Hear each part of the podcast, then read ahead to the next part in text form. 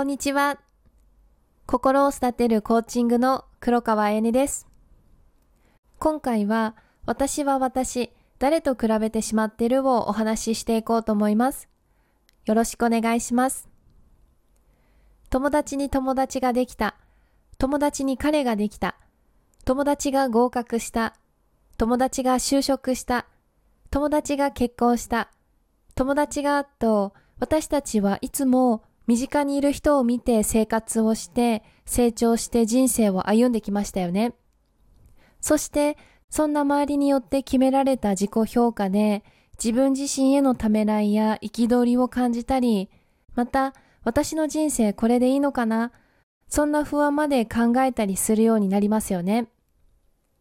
人は生まれた時はみんな同じでどんな人も可能性を秘めています。だけど知らない間に身近な人の存在だけで自己評価を決めてしまっています。本当は世界中にはいろいろな人がいて、いろんな価値観や考え方が存在しています。自分を信じればどんな世界も手に入れることができます。他人の言葉に従うよりも自分の声に期待して従っていきましょう。私たちは自分が思っている以上に能力があって可能性があります。そして私たちは自分の良さに気づいていない人が多くいます。